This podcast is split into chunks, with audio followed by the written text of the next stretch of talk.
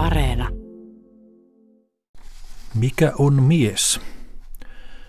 Maailmassa on paljon selvittämättömiä mysteereitä, mutta onneksi yksi mysteeri on selvitetty, nimittäin tämä juuri.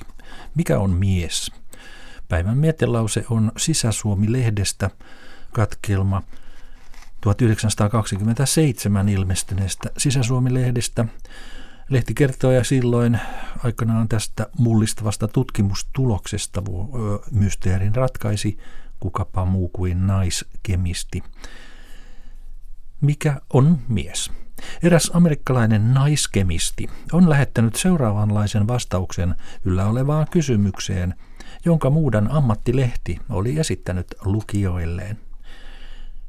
Mies, joka painaa noin 250 naulaa, sisältää likipitäin 2500 kuutiometriä kaasua, joka valoksi muutettuna vastaisi rahassa kahta ja puolta dollaria, mutta jos siitä rasvasta, mikä tällaisesta miehestä saadaan, valmistettaisiin kynttilöitä, painaisivat ne kokonaista 15 naulaa, mikä kaasun kanssa yhdessä voisi antaa valaistuksen hyvän puoleiseen ilotulitukseen. Tällaista tutkimustulosta, tällaisen tutkimustuloksen julkaisi siis Sisä-Suomi-lehti vuonna 1927.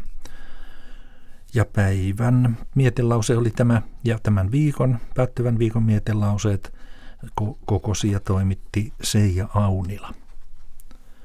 Kohta on puolen päivän hetki.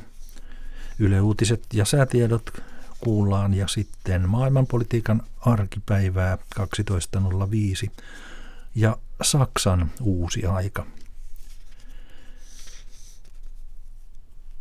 Tässä Turun tuomiokirkon kellot.